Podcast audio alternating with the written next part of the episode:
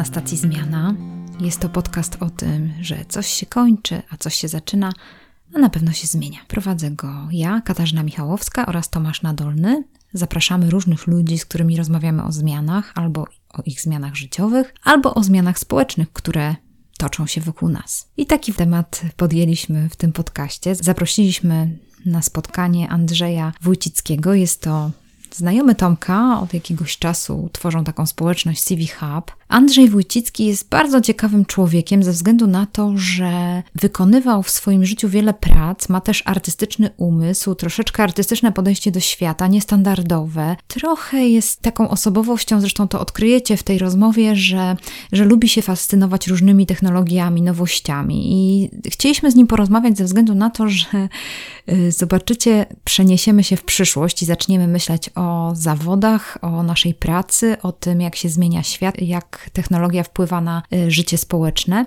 Y, kilka takich ciekawych myśli, y, już Wam troszeczkę zaspoileruję, żeby Was zachęcić do słuchania, bo naprawdę rozmowa jest bardzo ciekawa. Zresztą to słychać, że Tomek z Andrzejem się znają, bo tak trochę się przegadują i to jest bardzo fajne, żywa jest ta rozmowa. Jedną z rzeczy, na którą Andrzej zwrócił uwagę, to jest to, co bardzo mnie zainspirowało, że czasami myślimy, że znikną zawody, które są nisko płatne, że te takie mm, niskopłatne, proste zawody zostaną wyeliminowane przez maszyny. Ale nic bardziej mylnego, bo jeżeli popatrzymy na korporacje i na to, co lepiej się opłaca, to tak naprawdę lepiej jest wyeliminować tych ludzi, którzy dostają teczkę pieniędzy. Tak naprawdę pomyślcie o tym, zastanówcie się nad tym. Jest dużo takich ciekawych elementów w tej rozmowie, które jeszcze będą długo w Was pracować, więc mam nadzieję, że, że ta rozmowa będzie dla Was bardzo fajna. Zapraszam Was rozmowa z Andrzejem Wójcickim. Rozmawiamy razem z Tomkiem. Zapraszam.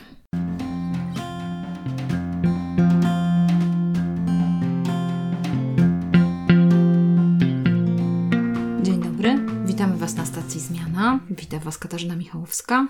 I Tomek Nadolny. Teraz nasz gość. Andrzej Wójcicki. Andrzeju, bardzo Cię prosimy, żebyś nakreślił, czym się zajmowałeś, czym się zajmujesz, może co Cię pasjonuje, jakbyś coś powiedział y, o sobie naszym słuchaczom, to będzie nam bardzo miło. Więc tak jak już y, Wam przed sekundką mówiłem, to jest dość kłopotliwe dla mnie pytanie, jako że trudno mi się samemu zaszufladkować i w jakąś kategorię e, włożyć. Studiowałem architekturę, ale z architekturą byłem związany tak naprawdę tylko w czasie studiów, kiedy pracowaliśmy, kiedy miałem okazję Tomka poznać. Później byłem do Warszawy e, pracować nad Wiedźminem, gdzie jako architekt, ale, ale takich zamków i różnych e, grot pracowałem. Przez lata byłem w sumie związany z grafiką, z game development tak zwanym. Od dłuższego czasu wiele nowych tematów się pojawiło, chociażby właśnie te tematy Smart City, Civic Tech, tutaj jakby z Civic Hub się również, również znamy, ale szereg też innych tematów i różnych dziwnych projektów pobocznych, które dość szeroki zakres. Jakbym miał to w jakąś kategorię włożyć, to pewnie byłoby to wszystko, co jest związane z technologią,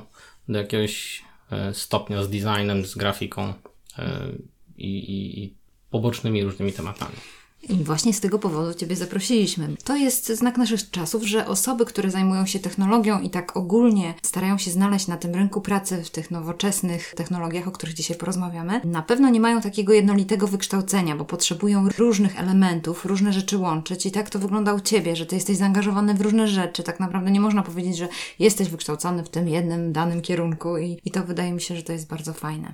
Zgadza się i tutaj y, to nawet nie jest tylko kwestia tego, że jakby tego zawodu wyuczonego. Nie wykonuję, tylko jakby y, mam taką przypadłość, że faktycznie zbyt dużo rzeczy mnie jakoś tam fascynuje, żeby się na jednej rzeczy skupić, więc to trochę, to, to, ja mam psa, każdy, kto gdzieś tam na mój Facebook obserwuje, na pewno o tym dobrze wie, bo, bo to w 90% zdjęcia mojego psa. W każdym razie ten pies dokładnie tak reaguje, że mu się rzuci patyk, on przybiega, to jest najfajniejszy patyk, najlepszy na świecie patyk, pokaże mu się drugi patyk, ja mówię, o może ten jest najlepszy na świecie. Ja w podobny sposób jakby reaguję na wiele jakichś nowinek i faktycznie tak zdarza się, że, że coś mnie zafascynuje. Ta fascynacja na przykład VR-em czy, czy augmented reality gdzieś tam się 2-3 lata temu pojawiła, no to jest taka nowa rzecz, to trzeba teraz y, w 100% pójść na przykład w tym kierunku, potem się coś nowego pojawia i to tak jakby przypadek, więc to nawet nie jest kwestia tego, że jakby nie mam jakiegoś y, y, zawodu konkretnego, tylko to, to jest kwestia tego takiej ciągłej metamorfozy i, i ciągłego przechodzenia w jakieś nowe sfery i nowe, nowe zainteresowania. Jeszcze tak dodał, że prowadzisz razem ze mną coś takiego, co nazywamy Civic Hub. Takie miejsce, w którym spotykamy się, staramy się prezentować różne rzeczy dotyczące, no powiedzmy, Smart City, ale w takim pojmowaniu bardzo szerokim, y, poza pracą, o którą bym chciał teraz Ciebie zapytać. Masz taką żyłkę społecznikę, w tym naszej tam grupce bardzo niewielkiej ludzi, którym się coś chce zrobić, y, to jednak tobie się chce. I to je zawsze podziwiam i, i tobie się rzeczywiście chce i czasami jak mi się nie chce, to to na szczęście tobie się chce i jakbyś mógł powiedzieć poza tym, co, co społecznie robisz, to z czego ty właściwie żyjesz w takim razie? Kolejne trudne pytanie. Wiesz co, na tyle miałem szczęście, że mogę sobie pozwolić na jakieś tam przerwy w pracy, w sensie mam y, jakiś taki pasywny dochód, że tak powiem. Jak się pracuje w jakichś twórczych y, dziedzinach, to czasami jest tak, że, że później jakieś takie małe kupony, jak to się mówi, można sobie gdzieś tam oddzierać i to nie jest powiedzmy jakiś dostatni, dostatnie życie na zasadzie sprzedany startup za jakieś tam kilkaset milionów, ale, ale y, mogę sobie pozwolić Jesteś na to. przedsiębiorcą kreatywnym. Tak, przedsiębiorcą kreatywnym, w związku z tym tyle, bo faktycznie mam wielu znajomych, którzy dobrze sobie radzą, pracują jak na przykład jako programiści, ale nie mają tego jednak luksusu i takiej swobody, żeby stwierdzić, że teraz robię coś nowego przez pół roku, bo mnie coś zaciekawiło. Moje szczęście tak, że, że mogę sobie na, taki, na takie okresy frywolnych poszukiwań gdzieś tam pozwolić, ale no, bardzo różne rzeczy zdarza mi się robić jakby w ramach kolejnego przedsięwzięcia, oprócz, oprócz moich jakby prac związanych gdzieś tam z game development powiązanych. Kolejny projekt, y, czyli Adavio i w ramach Adavio żeśmy chociażby właśnie też na Civic Hub opowiadali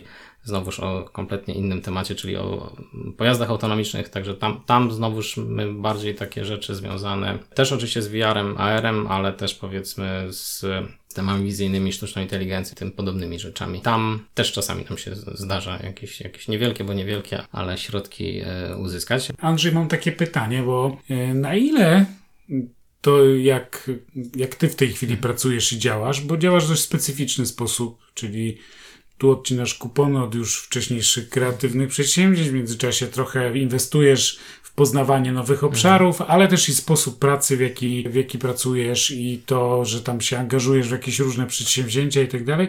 Na ile on przypomina to, jak będzie wyglądała praca przyszłości? Na ile ty już dzisiaj mhm. jesteś w tym trendzie, który będzie bo, bo coś mi się wydaje, że to mhm. trochę, że ma, mamy dużo, rozmawiamy dużo o tym, tak. jak to się zmienia rynek pracy, mhm. jak się rozmienia. Y, ja z Tobą rozmawiam przy okazji organizowania mhm. Civic Hubów, bardzo dużo gadamy o tym, podajemy konkretne przykłady i tak dalej, ale czy przypadkiem Twoja praca nie mhm. jest takim symptomem, jak to właśnie ewoluuje? Znaczy, faktycznie może tak być, y, że te zawody jutra, czy, czy ogólnie jakby sposób, w jaki będziemy pracować, faktycznie będą wymagały ciągłego uczenia się, ciągłego przystosowywania się do nowych warunków, bo wszyscy mają takie wrażenie, że ten świat przyspiesza ciągle i to jest tak jak na rowerze, nie można przestać pedałować, trzeba coraz szybciej jechać, bo się wywrócimy. No wiele wskazuje, że faktycznie tych zmiany będą raczej przyspieszać, a nie, a nie, a nie zwalniać. Kilka takich czysto technologicznych y, nowinek się pojawia gdzieś tam na horyzoncie, które mogą wiele rzeczy powywracać, to oczywiście sztuczna inteligencja jest jednym z takich czynników, który może dużo zmienić w sposobie, jak, jak pracujemy, jak żyjemy, jak, jak społeczeństwa całe funkcjonują. No, wiele osób, i to takich mądrzejszych ode mnie, mówi właśnie o tym, że, że jednym z potrzebnych rzeczy, wbrew temu, co się mówi, że trzeba takie zawody jutra, to nie wiem, wszyscy się teraz programowania uczymy, tak? A y, za, nie wiem, tam 5 lat, a nie, nie, teraz to wszyscy, nie wiem, inżynierami genetycznymi zostaną na przykład, tak? E, więc to nie chodzi o takie gonienie tego, co wczoraj się wydawało, że jutro będzie, tylko chodzi o to, żeby faktycznie nauczyć żyć z ciągłą zmianą, co nie jest łatwe wcale. Jedni lepiej, drudzy gorzej to znoszą. I druga rzecz, faktycznie nauczyć się uczyć, tak? Czyli to jest to w sumie to, z czym nasze... Dużej elastyczności i plastyczności e, potrzeba. Tak, tak. To jest to, z czym nasze, nasze polskie szkoły ciągle sobie nie są w stanie poradzić, czyli e, żeby faktycznie być w stanie nauczyć, jak się uczyć, jak zdobywać wiedzę, jak myśleć o problemach, a nie na stronie 37 jest pytanie, a na końcu podręcznika jest prawidłowa odpowiedź, tak? To jest to i macie się tego nauczyć na pamięć. I no, są jakieś tam drobne zmiany od czasu, no jeszcze, jeszcze początek edukacji mój w PRL-u gdzieś tam był. Są pewne zmiany, tak? No widzę, że tam drobne, drobne zmiany są i drobna ewolucja w tych podręcznikach, ale nie aż taka, jakby się mogło wydawać. Niby wszyscy o tym wiedzą, że tak powinno się te zmiany potoczyć, ale nadal w tych książkach y, są y, jakby taki przykład prywatny. Mój syn obecnie do siódmej klasy poszedł. Cztery nowe przedmioty mu się pojawiły: chemia, biologia, geografia i fizyka. E, więc dość, dość dużo. Natomiast no, jedna, tydzień temu się tam dosłownie szkoła zaczęła. Pierwszy temat, jaki mają, chromatografia. To jest pierwszy ich kontakt z chemią. Nie ma wyjaśnienia ogólnie, z czym to się chemia wiąże, co to są cząsteczki, atomy. Nie, nie. Nie, po prostu chromatografia pierwszy temat, który należy e, przerobić i to autentycznie widać, że ktoś tak po prostu tam nożyczkami przeciął e, e, jakiś wcześniejszy program nauczania i teraz to trzeba było upchnąć gdzieś tam, bo znowu przed liceum trzeba zdążyć przerobić materiał z gimnazjum. Także no faktycznie tutaj są jakieś tam obawy, jeżeli chodzi o, o to, to te, te dzieci i młodzież, które się dzisiaj uczą, czy taki model ich faktycznie przygotuje do tego, żeby być zarówno nauczonym tego, że trzeba się ciągle uczyć nowych rzeczy, jak i takiej odporności na zmianę. Tak? To, są, to są faktycznie reformy mamy często, więc może tutaj jakieś jest nadzieja w tym, że się te dzieci nauczą, że ciągle e, życie jakieś niespodzianki przynosi. Może to może tutaj jest jakiś klucz. Tym bardziej, że obserwujemy ciekawy model za Bałtykiem, który no jednak mhm. wydaje się, że jest bardziej dostosowany do wyzwań tak. przyszłości. Mhm. Ale powiedz mi, a tak z konkretów takiego twoich mhm. sposobów, w jaki prowadzisz życie zawodowe, mhm. firmę, dzielisz między prywatne, między syna, dom, psa. Mhm. Tak, z takich konkretów, jak wydaje ci się, że to już są takie rzeczy, które w przyszłości coraz więcej ludzi będzie dzieliło z tobą e, taki tryb mhm. życia, bo, bo jednak ty nie chodzisz do biurowca od mhm. 9 do 17 czy od 8 do 16. Masz tam też takie swoje różne ambicje mhm. typu trochę mniej samochodem, mhm. taki być też świadomości różnej, różnych rzeczy i tak dalej.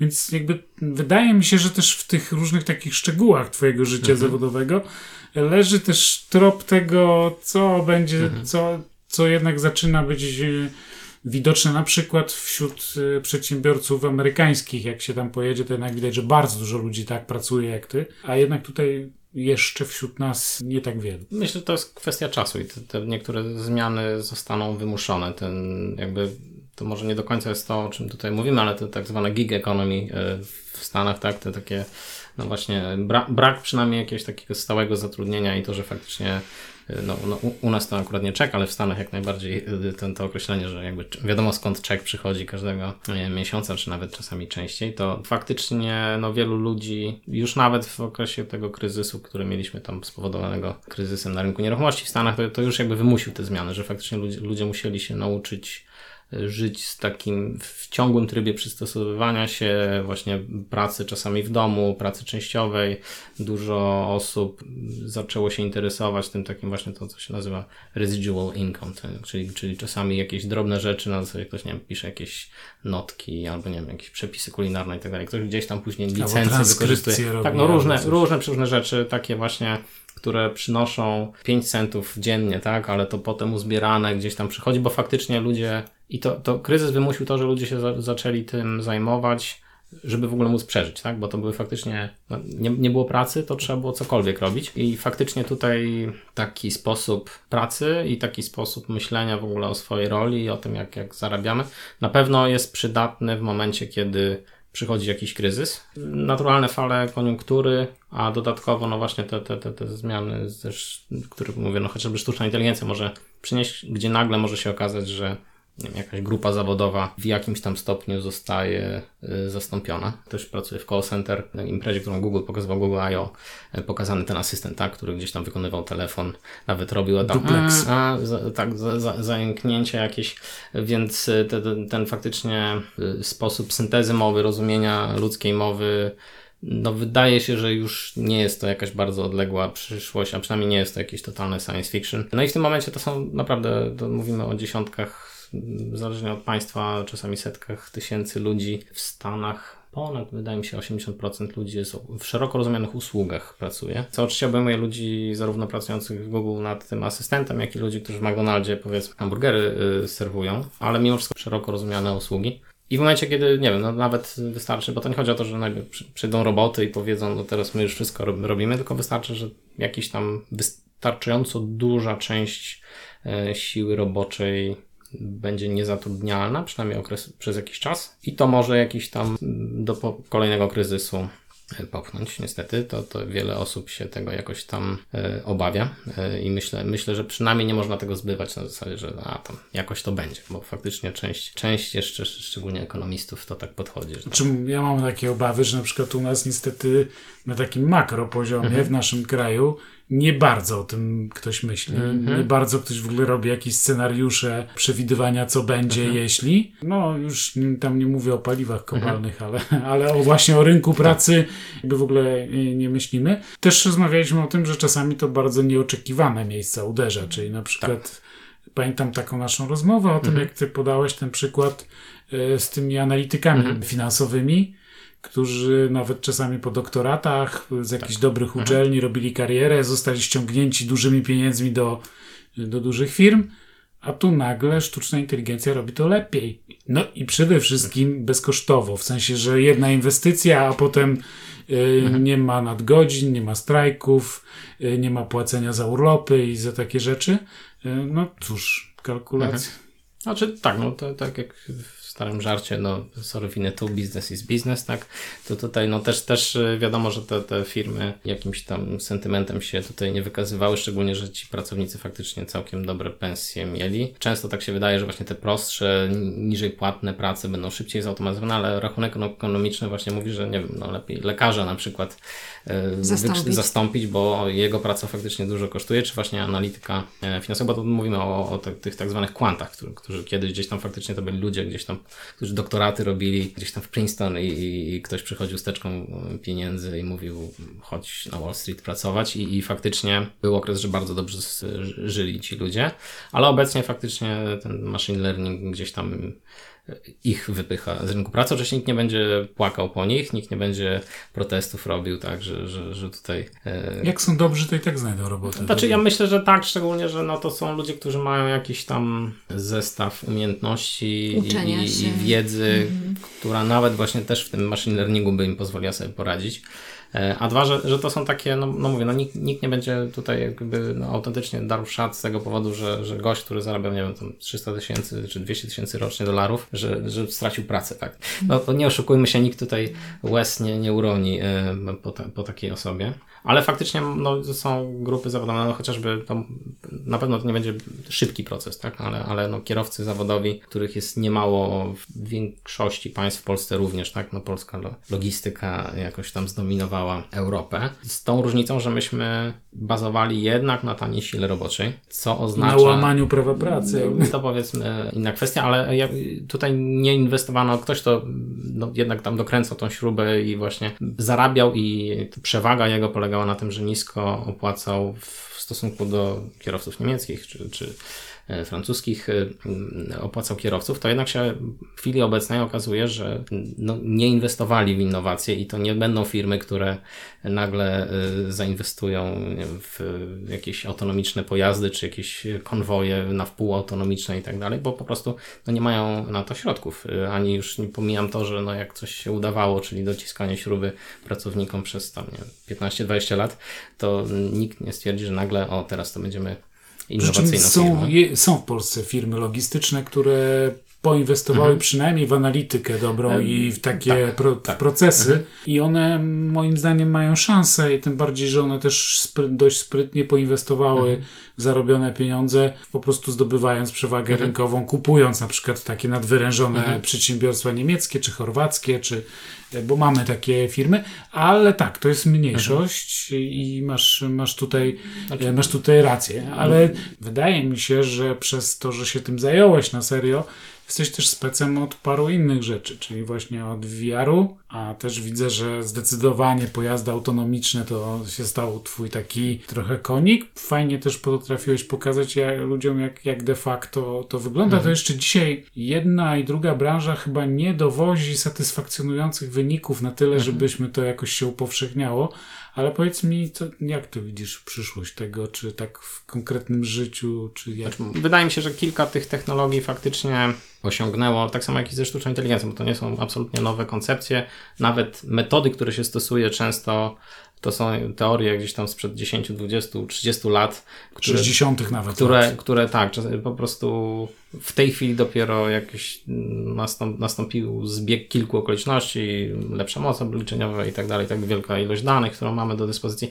I jeżeli chodzi o samochody autonomiczne, no to tutaj tak samo, to, to są rzeczy, które gdzieś tam te procesy trwały, bardzo ciekawe projekty, o których też wtedy no właśnie na Civic Hub opowiadałem, gdzie, gdzie z końcówki lat 80., 90., początek, które naprawdę jak na tamte czasy to niesamowite wyniki tutaj osiągały, ale w tej chwili no widać już, no chociażby tutaj jakby zdecydowanym liderem jest e, Alphabet, dawniej Google Car, a obecnie jako Waymo. Ten samochód, który no one już jeżdżą i to jeżdżą w takim ruchu miejskim powiedzmy. Oczywiście to się nie upowszechni z dnia na dzień, tak? Znaczy to, to nie będzie tak, że za nie wiem, 5 lat e, gdzieś tutaj po, po naszych drogach e, będą jeździły już w większości samochody autonomiczne. Już sama wymiana floty to jest tam liczona na ćwierć wieku mniej więcej, zanim wszystkie stare auta się dostatecznie. Zwłaszcza w Polsce. Również, więc tutaj jakby to jest y, jeden aspekt, ale stopniowo na pewno to one będą coraz większą rolę grały, albo w jakichś zamkniętych przestrzeniach, czyli to właśnie jakieś kampusy, lotniska i tak dalej. Tam, no tak samo jak test ten, tego pojazdu, który w przyszłym roku będzie po Gdańsku. Jeździł on też gdzieś tam w zamkniętej, wyznaczonej przestrzeni będzie się poruszać. To nie jest tak, że on będzie y, gdzieś tutaj po, po Grunwaldzkiej w Gdańsku się poruszał. E, więc, więc... Aczkolwiek będzie po normalnej ulicy, tak? E, owszem, owszem, ale mimo wszystko to będzie, wydaje z tego chyba jeszcze do końca nie jest e, podjęta decyzja, jaka to będzie trasa, ale raczej to będzie jakaś taka trasa, która, w której inni uczestnicy ruchu nie będą brać, więc u, u, udziału, chociaż mówię, technologicznie, no akurat nie, może nie ten pojazd, ale no, tak jak mówię, przykład Waymo pokazuje, że, że jest to możliwe i mogłoby to już dzisiaj nastąpić. Także to na pewno będzie jakiś tam proces. Tak? Zazwyczaj jest tak, że y, no jest ten, ten Gartnera hype cycle tak zwany, tak? czyli to taka krzywa, najpierw wszyscy mówią hura, hura, jutro już będziemy mieli latające samoloty, y, czy tam samochody, przepraszam, a, a, a później jest, y, jak to po polsku by przetłumaczyć, jakiś tam wąwóz rozczarowania, tak, czy coś tak, powiedzmy. Tak? Też zwykle wtedy nagle inwestorzy trochę mniej że podsypują owszem, pieniędzmi, co owszem, też znowu spowalnia na tak, jakiś tak, czas. Tak, już ostatnio właśnie jeden, jeden wydawca gier właśnie miał nawet na stronie napisane, że już z VR-em proszę się do nas nie, nie, nie zgłaszać, dosłownie mieli taki komunikat, więc to jest te, właśnie jesteśmy w tym wąwozie rozczarowania, jeżeli chodzi o VR, no to tak jakby ta druga część pytania, to Aha. przynajmniej jeżeli chodzi o, o tą część e, taką rozrywkową, czy, czy związaną z grami. I tutaj też to jest tak, że tak samo jak te samochody się od wielu lat tam powolutku, powolutku coś e, rozwijało. I tak samo jest jakby z VR-em, znowuż to nie jest nowa koncepcja, no przynajmniej ten taki współczesny VR, powiedzmy, no to jest lata 90., 90 rok mniej więcej. Znowuż jest ta niedawna fala, gdzie właśnie był ten taki hype wielki, że to faktycznie już teraz Super, zaraz będzie Matrix. E, teraz mamy troszeczkę rozczarowania, ale jednocześnie właśnie na przykład w takich zastosowaniach business to business, czyli jakieś szkolenia, symulacje, projektowanie, te, w tych dziedzinach to jak najbardziej zostało przyjęte i tam jest używane wszyscy.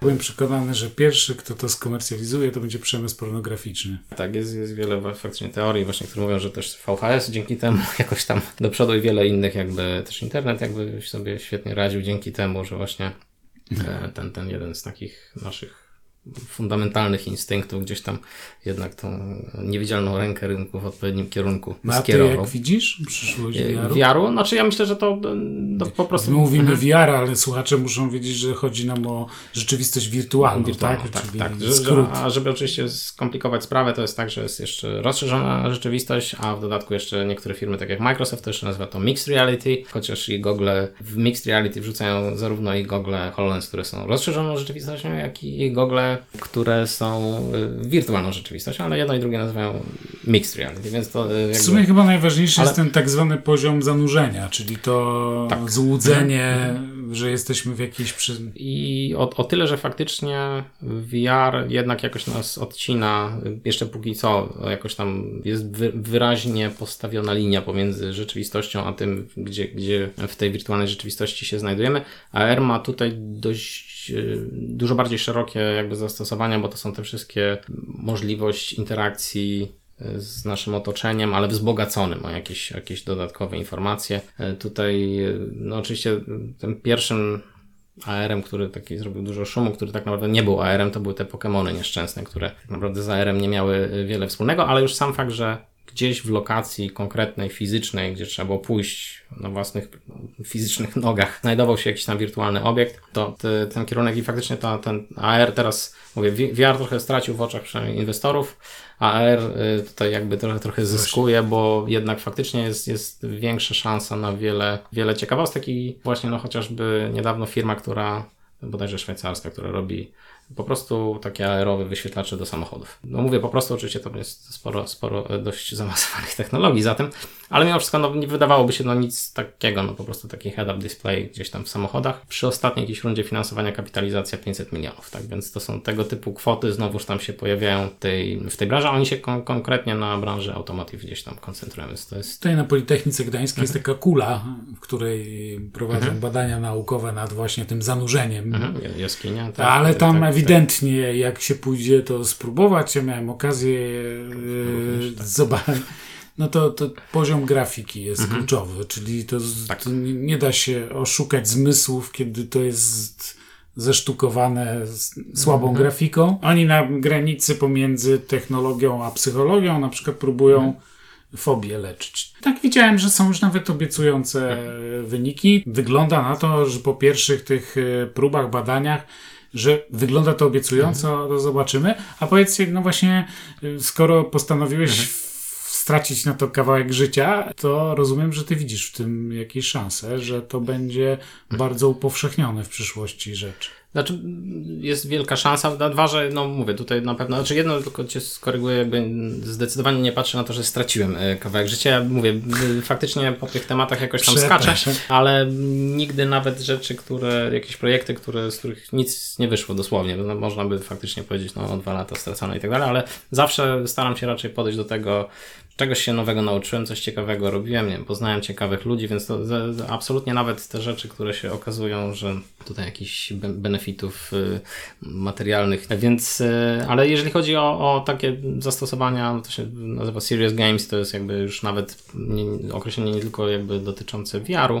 ale jak najbardziej takie zastosowania właśnie poważne, tych samych technologii dokładnie, bo to są, to jest i ten sam hardware, i ten sam software do wyprodukowania tego, potrzebne i to zazwyczaj te same umiejętności, tylko wzbogacone o te umiejętności jakby w tym przypadku no, psychologów, tak, którzy muszą wskazać w przypadku takich terapii jakby co jest faktycznie potrzebne, muszą to zmierzyć również, bo to są rzeczy, których zazwyczaj osoby gdzieś tam z branży gier no, nie posiadają takiego, takiego zestawu e, umiejętności i wiedzy, jak to, jak to robić. Ale no, zdecydowanie tak, no, to jest jedno z, z licznych zastosowań tej wirtualnej rzeczywistości. Myśmy też robili demo na przykład szkoleń BHP w VR-ze, e, gdzie faktycznie no, trzeba było tam zgasić jakiś, jest, chodzi do zwarcia, silnik się zaczyna palić, trzeba złapać gaśnicę i zgasić. No i faktycznie e, no mówię, z osobami, z którymi żeśmy rozmawiali, z, z, ludźmi, z ludźmi, którzy gdzieś tam zawodowo szkolą, czy z, z strażakami na przykład też, e, którzy się zajmują szkoleniami innych strażaków i tak dalej, no, by, byli tutaj jakby pod dużym wrażeniem. I faktycznie no, mówili, że to jest jakby zupełnie inna jakość, no co innego faktycznie gdzieś tam, czy na sucho ćwiczyć, a już tym bardziej część szkoleń BHP gdzieś tam w firmach to wygląda tak, że trzeba formularz gdzieś tam wypełnić, zakreślić, y, y, więc, więc zupełnie to nie zostaje nam, nam w głowie. I fa faktycznie no to jest to, to, to zanurzenie właśnie, no tutaj faktycznie to jest jakaś tam nowa jakość i myślę, że w terapiach na pewno wielu osobom byłoby to w stanie pomóc. Oczywiście w Stanach jest wielu weteranów. My na szczęście nie mamy tego problemu, że aż tylu mamy ludzi z PTSD tak zwanym. Właśnie gdzieś, gdzieś ci wszyscy żołnierze, którzy gdzieś tam pracują z Iraku, Afganistanu. Więc najpierw Pentagon wysyła tych ludzi, yy, przy okazji rozwija gdzieś tam w jakimś innym pobocznym yy, kanałem rozwija technologię VR, a później tych samych sfinansowanych e, technologii VR mogą użyć do e, jakby tutaj uleczenia tych, tych żołnierzy. Przy okazji tak. sztuczna inteligencja właśnie umożliwia na przykład takie przesiewowe ich wszystkich hmm? już w tej chwili diagnozowanie, co jest w ogóle ogromnym postępem, bo, no bo jednak z, zrobienie diagnozy, jakich hmm. tysiące wracają co, co roku ze służby gdzieś za oceanami i tysiące wyruszają, hmm to, to po prostu jest e, kosztowne i, i tak dalej. Ale powiedz mi, bo też pamiętam, że narzekałeś, że chyba no chyba my tu w polskim środowisku Mhm. biznesowym tak jakoś tak niechętnie adoptujemy Mhm. się, a widziałeś przykłady, że można jednak na świecie i Można i faktycznie, no mówię, może to jest kwestia zbyt małej próbki, tak, ale no mówię, myśmy z takich y, Także halo, słuchacze tego tak, podcastu. Andrzej szuka y, mądrych ludzi z mądrymi. E, Owszem, owszem. No jakoś tak po- postanowiliśmy, że, że jakby faktycznie wiele, wiele jakichś tam kontakt, zleceń powiedzmy dla Stanów robiłem, jakoś tak żeśmy postanowili w trójkę z kolegami, e, że, że faktycznie tak w Polsce spróbujemy ten, to, Industry 4.0 gdzieś tam wprowadzić. No mówię, może to jest kwestia zbyt małej próbki, żeśmy myślę jakaś dwucyfrowa liczba powiedzmy jakichś takich prezentacji, demonstracji, wycen różnych tam rozwiązań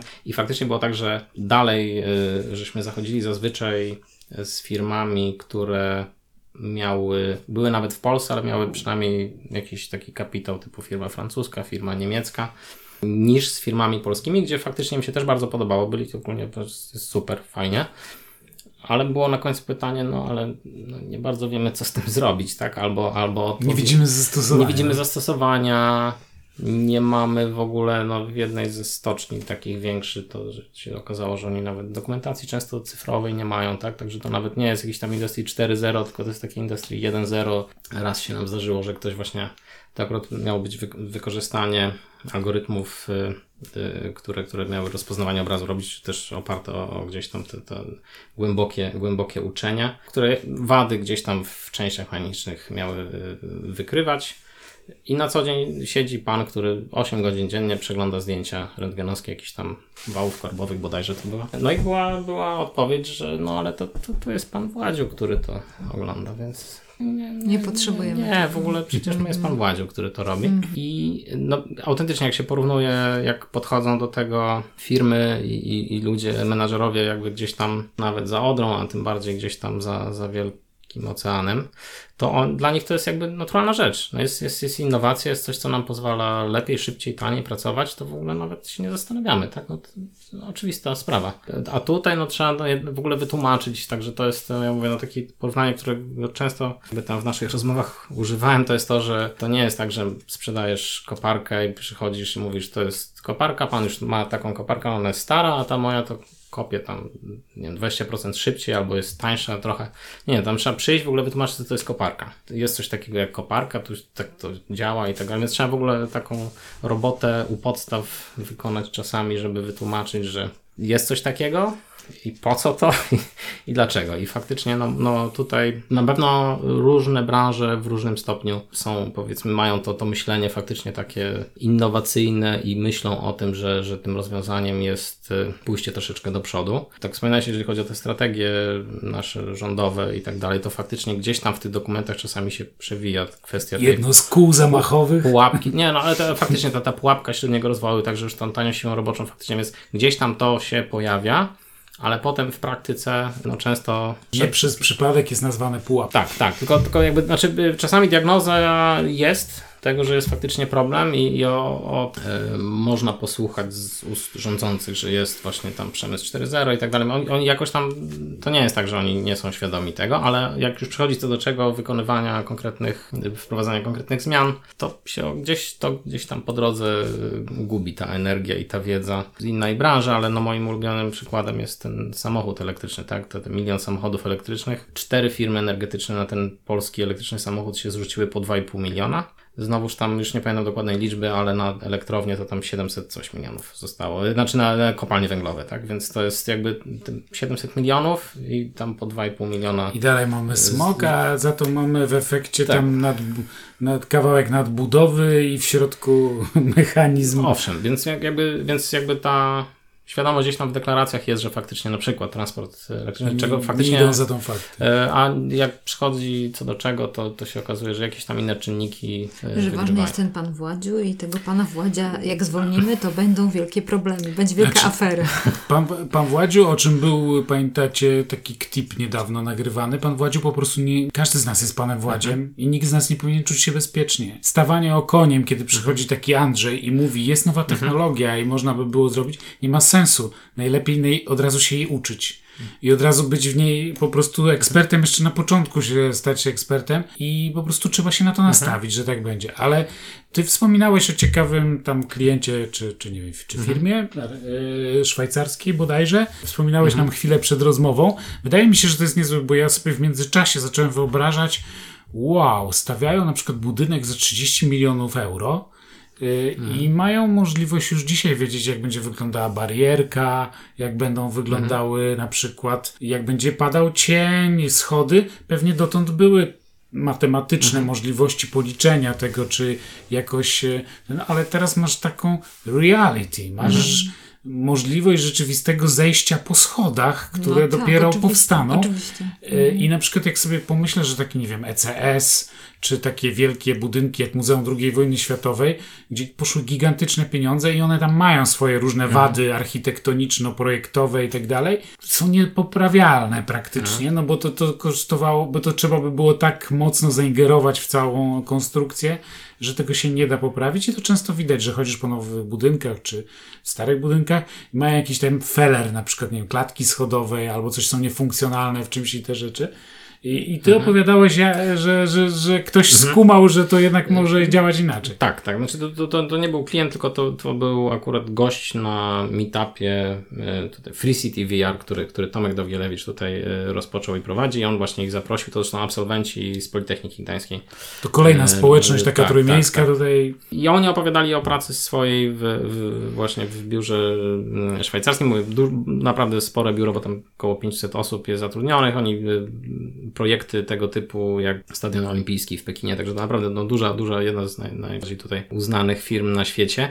I właśnie oni opowiadali o tym, jak tylko się pojawiły te, ta, nowa fala wirtualnej rzeczywistości, ten nowy sprzęt się pojawił te trzy lata temu, to no, praktycznie natychmiast zaczęli to wdrażać e, u siebie w pracy. Początkowo to było jeszcze tak, że faktycznie było tak, że architekci wysyłali wszystkie pliki, modele e, do działu, który się miał zajmować wizualizacjami i oni tam przygotowywali jakieś prezentacje wirtualnej rzeczywistości, ale już te trzy lata później oni no, skrócili tą drogę, także faktycznie to jest okresy, kiedy faktycznie projektant jakąś zmianę wprowadza, a tym, że on może to od razu obejrzeć, stwierdzić właśnie, że tutaj nie wiem, proporcji nie trzyma barierka dokładnie, czy tego typu rzeczy, a faktycznie jest tak, ja też mam wrażenie, że jakieś tam pojęcie mniej więcej o grafice i projektowaniu powiedzmy mam i też mi się zdarzało tak faktycznie już nawet gdzieś tam do gier powiedzmy w VR-ze coś projektować. Też mi się wydawało na ekranie w aplikacji 3D wygląda dobrze, w silniku do gry wygląda dobrze.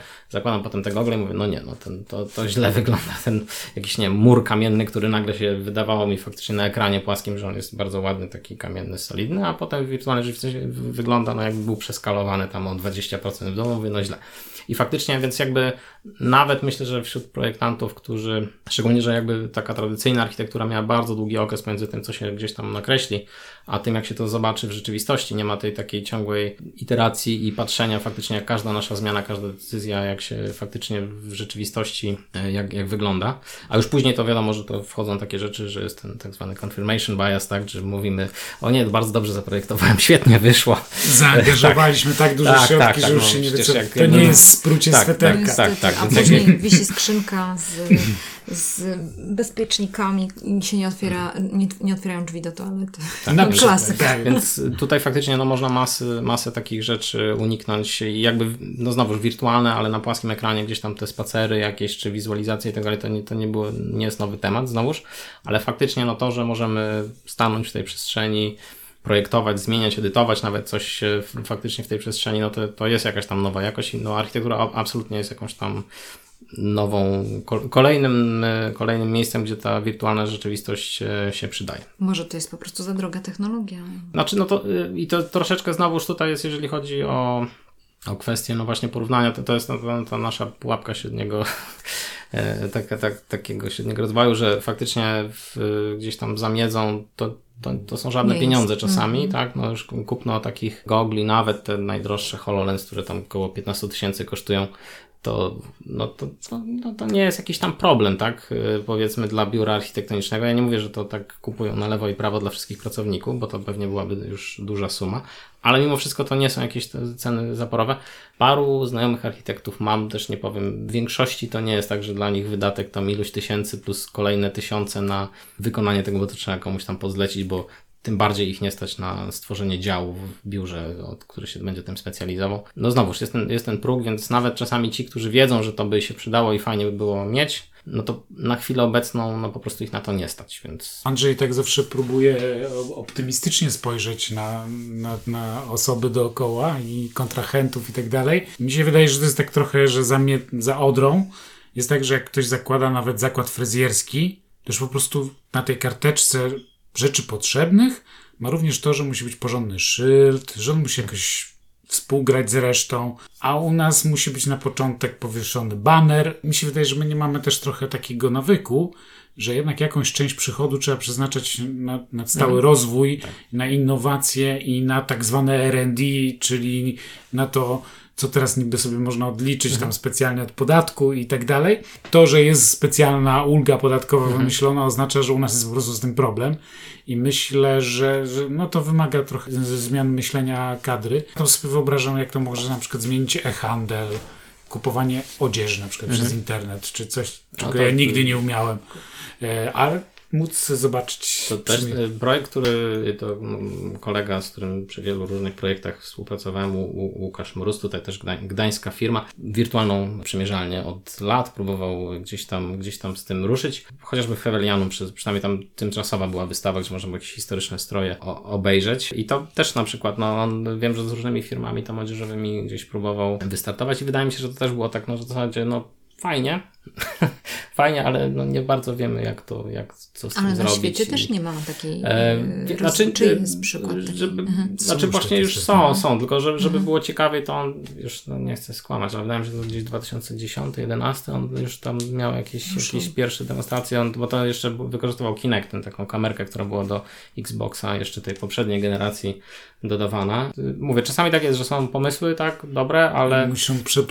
zanim y, powstanie taka luka i tak dalej, no też to wiesz, to, to jest y, to, co daje jeszcze póki mhm. co handel stacjonarny. I, I, tak siada, i tak, więc... Ale jest autentycznie teraz znowuż no, pojawiają się lepsze technologie, to jest mój zbieg właśnie tam powiedzmy augmented reality, też trochę sztucznej inteligencji i tak dalej, jeżeli chodzi o o, o, jak to się ładnie nazywa, pose estimation, tak, czyli określenie pozycji ciała i, i mniej więcej gdzieś tam objętości tego ciała, albo to jest potrzebne, żeby faktycznie dobrze zasymulować tą, tą, te, te ubrania. E, znowuż nasze urządzenia przenośne już na tyle moc dużą mają, że przynajmniej z częścią tych rzeczy, jak nie wiem, policzenie fizyki tych tkanin gdzieś tam są w stanie lokalnie y, na telefonie poradzić sobie z takimi obliczeniami, więc gdzieś tam mówię, czasami z niektórymi pomysłami można być czasami za wcześnie, a dodatkowo jak się trafia no, na powiedzmy warunki takie biznesowe, ale i finansowe, i biznesowe na taką kulturę, no to może być problem, że po prostu ten pomysł, choćby był dobry i taki naprawdę bardzo pionierski na swoje czasy,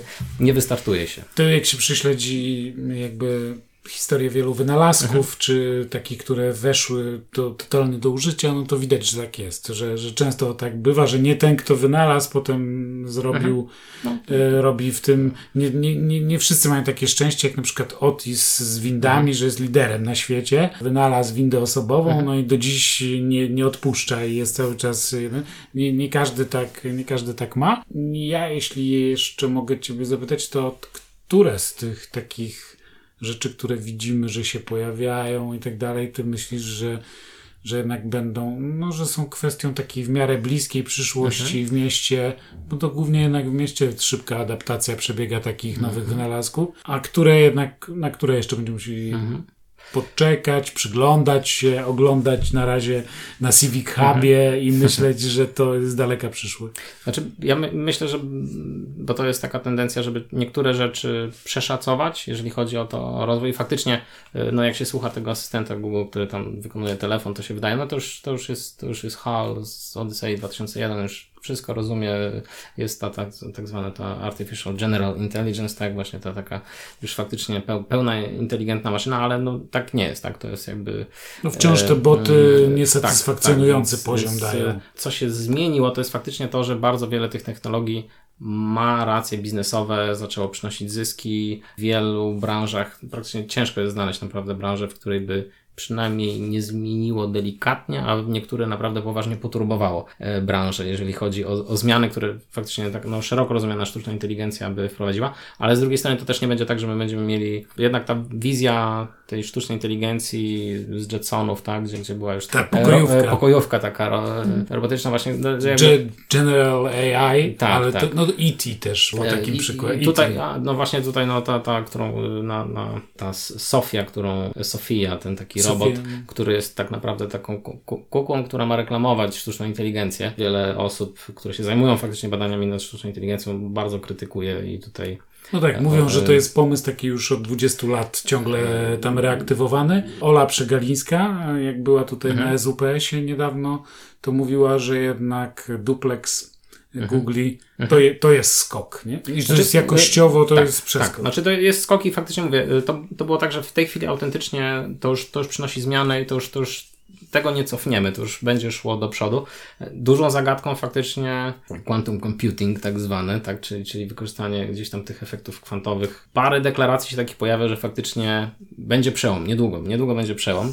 Parę, parę firm zadeklarowało. Z drugiej strony no wiele takich osób, które znają się na rzeczy, to mówią, że absolutnie nie, że to jest jeszcze odległe. Bardzo więc tutaj ciężko mi faktycznie wyrobić sobie, bo nikt nie zaprezentował jeszcze te, tego quantum supremacy, tak? Czyli ten moment, kiedy faktycznie te kwantowe komputery znaczną przewagę nam dają w stosunku do klasycznych komputerów. No nikt jeszcze tego nie wykazał, ale mówię, no wiele firm y, w przeciągu ostatniego roku zadeklarowało, że już, już niedługo, tak? Że to Google, IBM, tam ym, możliwe, że tutaj nas coś zaskoczy, a faktycznie to będzie rzecz która wiele, wiele zmieni.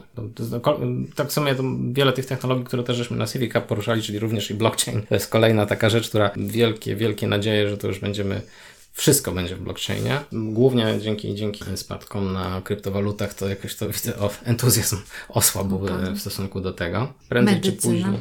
No medycyna tak, o, o medycynie będziemy dziś właśnie na Civic Cup rozmawiać i tak naprawdę medycyna jest bardzo ciekawym przypadkiem, bo to jest taki obszar, w którym wszystkie te technologie gdzieś tam się schodzą. Wszystkie, bo y, naprawdę wszystkie te tematy, o których żeśmy rozmawiali, one gdzieś w medycynie swoje zastosowanie znajdują. Jest to z oczywistych względów rzecz bardzo bliska nam i na której nam bardzo zależy. Olbrzymie pieniądze tam się znajdują. Pewnie w wielu sprawach, w wielu dziedzinach. Bo życie jest bezcenne. Ja zresztą dzisiaj właśnie tak przed patrzyłem, jaki procent PKB poszczególne kraje dają na, na, Na opiekę medycynę. zdrowotną. Byłem zaskoczony, że aż, aż kiepsko wypadamy na, w stosunku do To reszty ni- świata. niestety to w ogóle nie rośnie, nie rosną te nakłady takie jak ten, więc frustracja po stronie tego Mhm. sektora, który jeździ na zachód i widzi jak, jak tam to Mhm. działa, no będzie na, tylko narastała, no bo to, Tak, tak, więc bo Mhm. gdybyśmy nie mieli porównania, mieliśmy tą żelazną kurtynę, to mogło, Mhm. mogło nie być tego frustracji aż tak wielkiej, nie?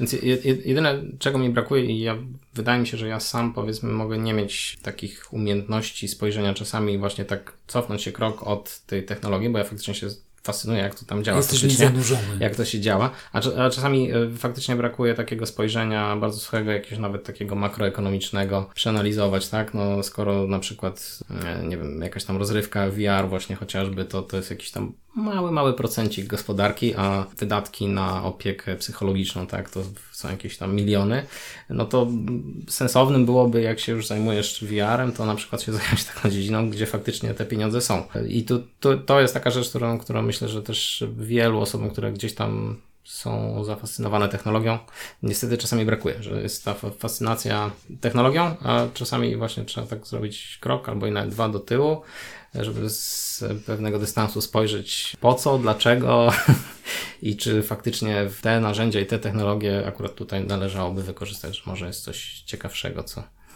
gdzie mo- można by swoje wysiłki skierować. Andrzej, y, jak będziemy już y, kończyć naszą y, podróż w przyszłość, bo tak bym nazwała ten odcinek, bardzo ciekawe informacje i bardzo to jest inspirujące. Jak myślisz, jak nasze życie będzie? Czy my, tak sobie czasami mm, zastanawiasz się, jak ono będzie wyglądało za 10-20 lat, kiedy Europa się zestarzeje, kiedy będzie kupa babci i dziadków, gdzie te technologie być może wspomogą ich, a może nie, może jeszcze bardziej wykluczą. Jak myślisz, jak widzisz tą przyszłość? Czy tak ze względu na Twoją naturę w takich radosnych barwach, czy raczej niekoniecznie? Wiesz co, y, już za, nie, nie powiem, czy to, czy to było określenie, ale że w przyszłości będzie tak samo jak dzisiaj, tylko inaczej. Już nie, nie pamiętam, kto, kto, kto to powiedział i faktycznie ja nawet dzisiaj na hali w Gdańsku robiłem zakupy, warzywka, poruszyłem panią Żydkiewki, po czym telefonem zapłaciłem za zakupy i dużo takich rzeczy, że znowu, znowuż myślimy czasami o przyszłości charakterze tych nieszczęsnych latających samochodów, które oczywiście teraz też znowu wracają do mody y, i też jest parę firm, które pracują nad jakimiś takimi ni to dronami, ni to latającymi samochodami. I czasami jest tak, że pewne rzeczy bardzo dużo potrafią zmienić. Sam internet tak przykład, tak? To był moment, że faktycznie wszyscy wiedzieli, że będzie wielka zmiana, a potem była ten internet bubble, tak, który pękł i a internet dalej swoim tempem jakoś tam zmieniał, a z drugiej strony, no znowuż, tak, pomimo tego, że to faktycznie... Ale bardzo zmienił. Bardzo zmienił i wiele rzeczy zmienił. Ale znowuż to jest tak, że my nadal właśnie mówię, no chodzimy na, ten, na tą halę tam rzodkiewki kupić, tak? Więc to są wie, wiele takich rzeczy, które gdzieś tam nam, no mi przynajmniej myślę, że dużo osób jak gdzieś tam się science fiction oglądało jakieś czy naczytało, to, to gdzieś tam zostaje właśnie jakieś maszyna, która gdzieś tam się wciśnie guzik i zrobi obiad albo coś takiego. No wiele takich rzeczy wbrew pozorom właśnie się nie uda, bo to jest jakby tam materia, no jednak zmianom trudniej y, tutaj podlega. a znowuż tak, a znowuż, mm. a znowuż pewne, pewne rzeczy, myślę, że y, długo jeszcze, chociaż to też na pewno prędzej czy później zmianom będzie podlegać, ale taka ludzka natura jednak tutaj pozostaje, tak? No już rozumiem teraz, dlaczego tak dużo się mówi o tym, że ludzie, którzy są humanistami i też rozumieją technologię, mają rację bytu na rynku, mhm. bo rozumieją te behawioralne tendencje mhm. i mogą to zanalizować, lepiej mo może ten rynek poczuć. Mhm. Zdecydowanie to jest jedna z takich, że wydaje mi się że też kiedyś, żeśmy tutaj z Tomkiem y, rozmawiali o tym. Dużo macie przegadanych e, tematów. Tak, tak, tak, tak. E, jeżeli, jeżeli chodzi o to takie bezrefleksyjne pójście w kierunku tak zwane STEM, tak, czyli Science, Technology, Engineering and Math. Y, y, I tutaj jest jakby problem się zapomina czasami, tam czasami jest to jako zamiast STEM to jest jako STEAM, czyli tam się jeszcze ARTS dodaje, ale generalnie y, brakuje faktycznie takiej refleksji właśnie, że nie tylko będziemy wiedzieć jak coś zrobić, ale też po co i czy faktycznie to powinniśmy robić, tak? Więc tutaj, tutaj niektóre te firmy, tak, typu właśnie Alphabet, dawniej Google, oni już gdzieś tam powoli zaczynają zauważyć, że może dobrze jest na przykład, nie wiem, filozofa zatrudnić, tak? Stać ich, stać ich absolutnie na to, więc albo, albo inne osoby, które powiedzmy troszeczkę inny punkt widzenia przyniosą i nie będzie to tylko kwestia rozwiązania zróbmy coś, bo jest fajne i wiemy jak. No więc tutaj faktycznie, no to jest, to, to, to, się z Tobą zgadzam, że jakby tutaj spojrzenie z różnych punktów na pewno przynosi korzyści, ale to jest taka prawda znana z natury od milionów lat. No, tak, niby, jak... niby tak, a ciągle jesteśmy w tych własnych bańkach, mhm. przykład inżynierskich, ale zaczynasz formułować odpowiedź na pytanie, które ja Ci chciałem mhm. pod koniec zadać. Przedsiębiorca, ojciec, mnóstwo zainteresowań, Czemu ty się angażujesz społecznie? Czemu właściwie, mhm. czemu my właściwie robimy mhm. ten Civic Hub i czemu my poświęcamy na to czas, żeby mhm. ludzie przychodzili albo nie przychodzili, bo to różnie z tym bywa, przychodzą, biernie często konsumują, mhm. czasami ciężko ich w coś zaangażować, a jednak nam się, jednak tu się chce. Miałem sporo takich dyskusji, jak było u nas Personal Democracy Forum i w ramach, w ramach Code for All, tam z tymi różnymi ludźmi z różnych państw yy, rozmawiałem i wiele tych dyskusji krążyło wokół tego, że faktycznie te osoby, które się bardzo angażują, to są osoby, które mają jakąś taką wewnętrzną potrzebę, że jak coś jest źle dookoła, tak mówiąc już bardzo prosto, to mają potrzeby poprawienia. To, to, to, jest angielski termin itch, że coś cię tam swędzi, musisz się podrapać, po prostu nie jesteś w stanie tego e, powstrzymać. E, I faktycznie dużo tych osób się tutaj zgadzało, że faktycznie tak jest, że widzą, że coś się da zrobić, rozglądają się, no, no nikt inny się za to nie zabiera, no to to ja się za to zabiorę, tak. I tutaj, tutaj myślę, że no to, jest, to jest jedna z takich cech, która była wspólna, bo to naprawdę bardzo urozmaicona, że tak powiem, grupa faktycznie ludzi z różnych państw z różnymi historiami życiowymi, różnymi rzeczami się zajmujący, ale to był taki wspólny e, czynnik, tak? Czyli ta taka potrzeba, potrzeba zmiany, tak? Że jak widzisz, że nie wiem, leży papierek na ziemi, to go podniesiesz, nie robisz tak, no, ale brudno.